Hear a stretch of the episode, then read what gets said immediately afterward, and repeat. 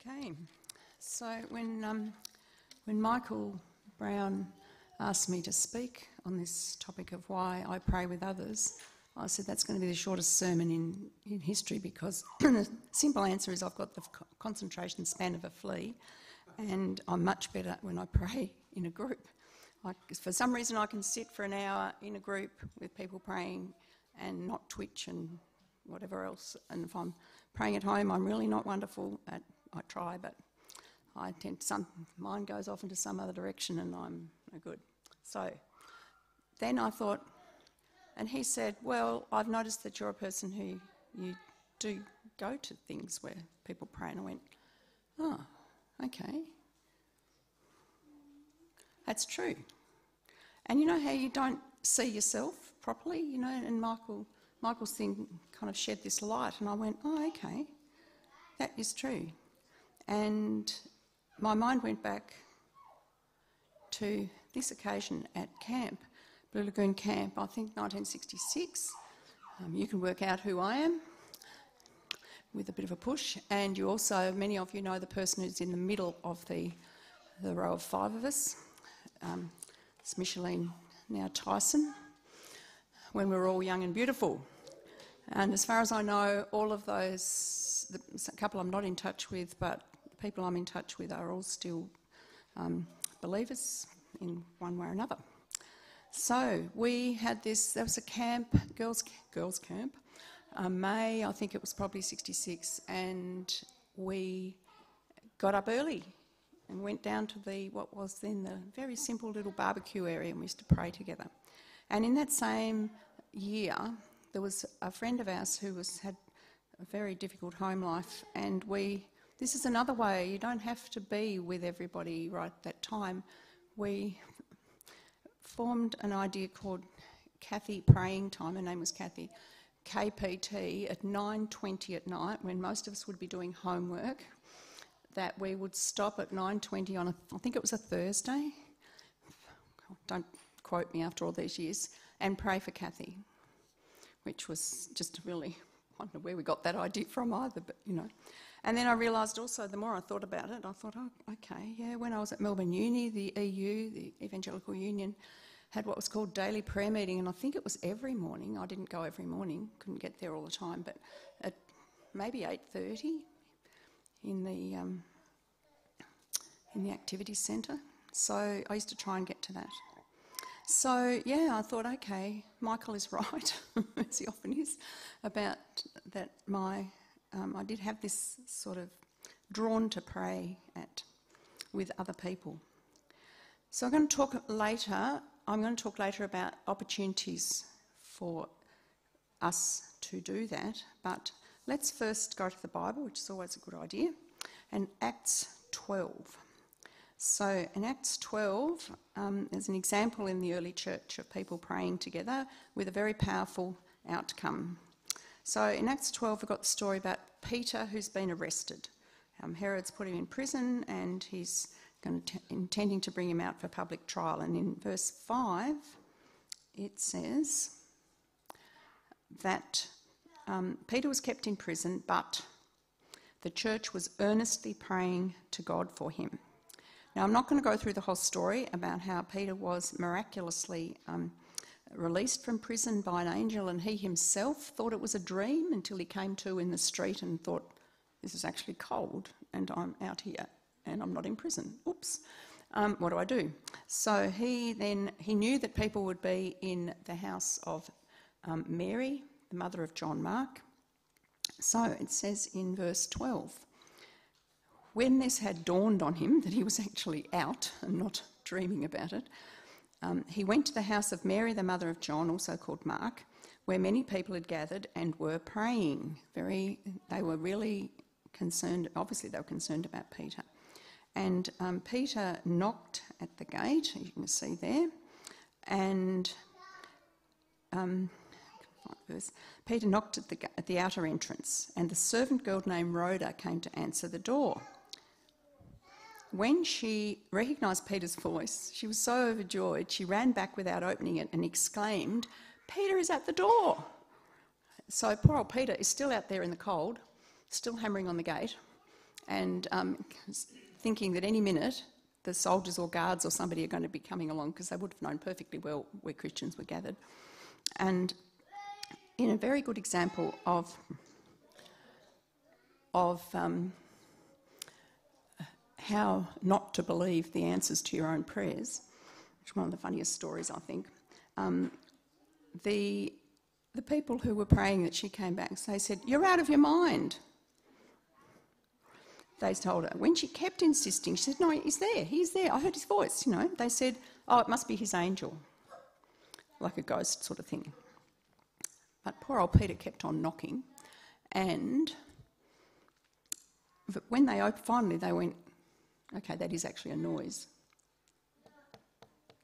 And they, when they opened the door and saw him, they were astonished. I just think this is, it's amazing. They have been praying as a group, a whole lot of them, praying together.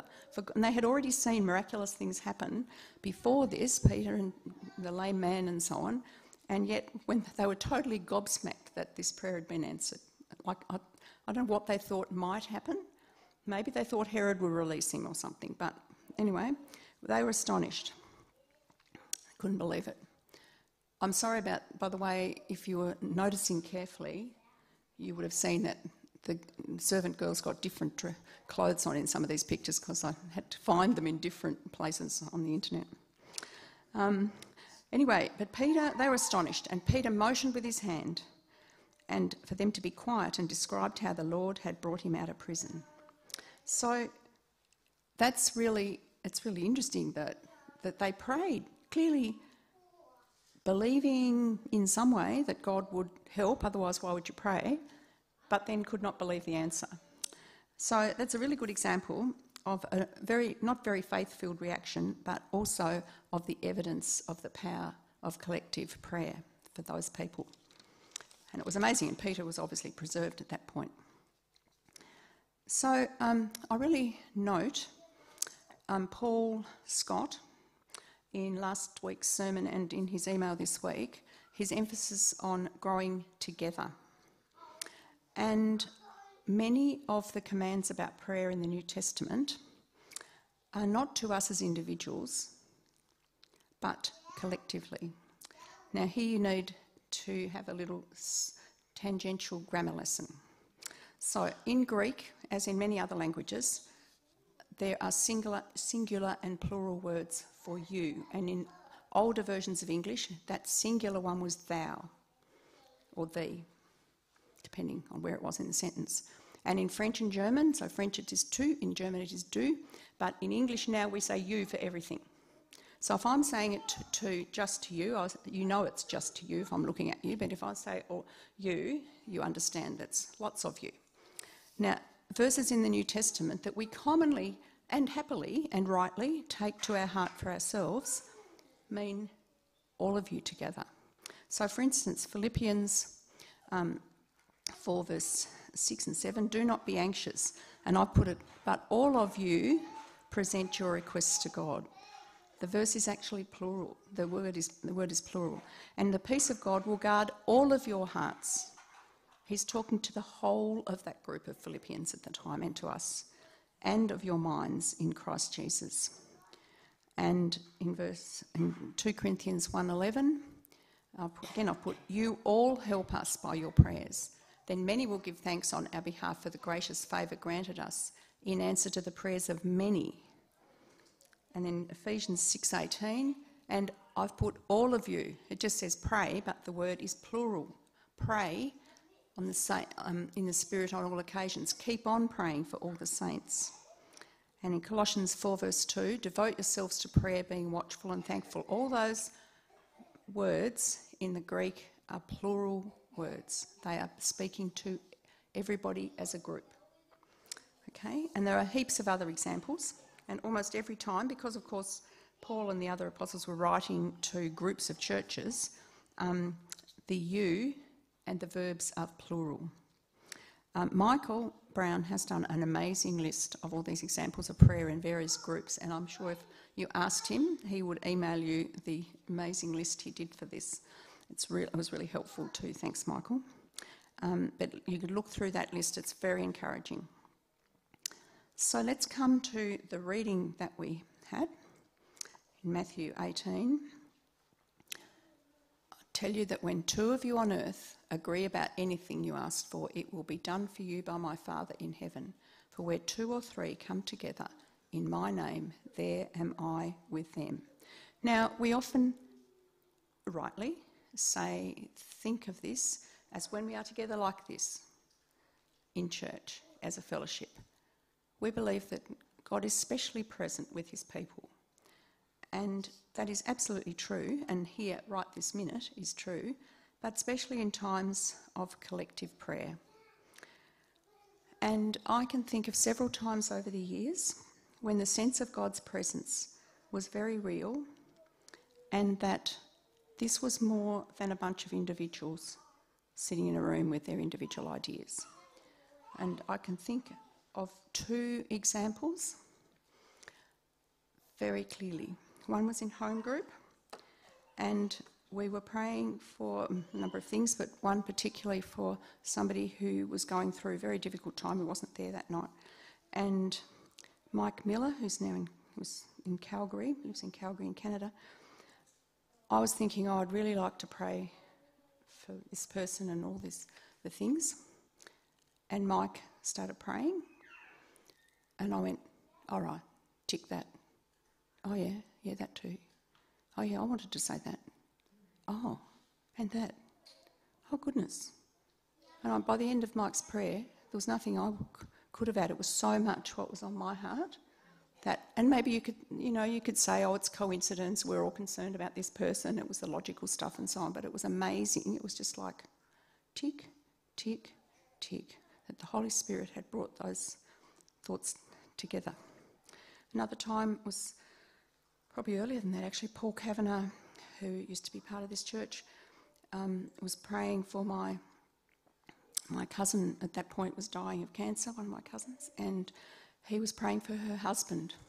And again, it was so exactly what I would have liked to pray for. It turned out I had no idea. It turned out later, when I think I might have said something to Paul, that his own brother, I think, had died of cancer, and he had some idea of what people were going through at that time. But it was an amazingly comforting thing to have somebody pray like that. So, what about us? Um, this is why I pray with others because, because it's so encouraging. I guess I'm a people person too, so it, it, I like um, seeing the wider picture, hearing how prayers are answered, and so on. Now, it's not always possible to get to a prayer group. We have the opportunities that Paul has, uh, Jordan has said and pointed out on the screen at Hope. Um, for instance, I struggle now to get to the Sunday morning one. Probably if I really pushed myself, I could, but especially after I was sick last year, I don't do very well early in the morning. And um, but 9:30, if you're going to be at church and you're not trying to corral children and so on, then you maybe could get here half an hour earlier. But other examples are home group. Um, the um, the things like Scripture Union and um, I also go to the missionary prayer breakfast that Jean Campbell started many years ago. And very, it's Scripture Union and that are both breakfast times on a Saturday. Um, there's also Zoom possibilities, the AMT Zoom. Um, now that we've had Zoom so much, there's other, other ones that are on Zoom as well. AMT on third Sunday, Saturday of the month, have a Zoom prayer meeting. And I'm also really encouraged at the way that the kids here learn to pray in chaos. That's praying with other people. I've been once or twice over the years, and it's lovely that they learn to pray. They've, Alison and now Jill have done a great job encouraging that. The other thing is that maybe you could find a prayer partner. That's praying with others, one other person, or even two. But if you can't get to things because of health or, or children, for instance, Thursday night at six o'clock is obviously impossible for people with, well, I would pretty well close to impossible for people with children, but might be good for somebody coming from work. Um, but yes, you, you may be able to find one other person, maybe pray with them over the phone. There's those sort of, all those possibilities. Don't just think of it as going to a prayer meeting. are ways that you can pray with other people. And it is so encouraging and so um, heartwarming and helpful. And I love this quote that I found some time ago from Pope Gregory the Great, um, 1500 mm, years ago. When we are linked by the power of prayer, we, as it were, hold each other's hand as we walk side by side along a slippery path. And thus it comes about that the harder each one leans on the other, the more firmly we are riveted together in brotherly love. I'll read that again so we get in our heads. When we are linked by the power of prayer, we, as it were, hold each other's hand as we walk side by side along a slippery path. And thus it comes about that the harder each one leans on the other, the more firmly we are riveted together in brotherly love. I hope that's given you some things to think about why I pray with others and why you might be able to, and the great value of that in our lives. Thank you.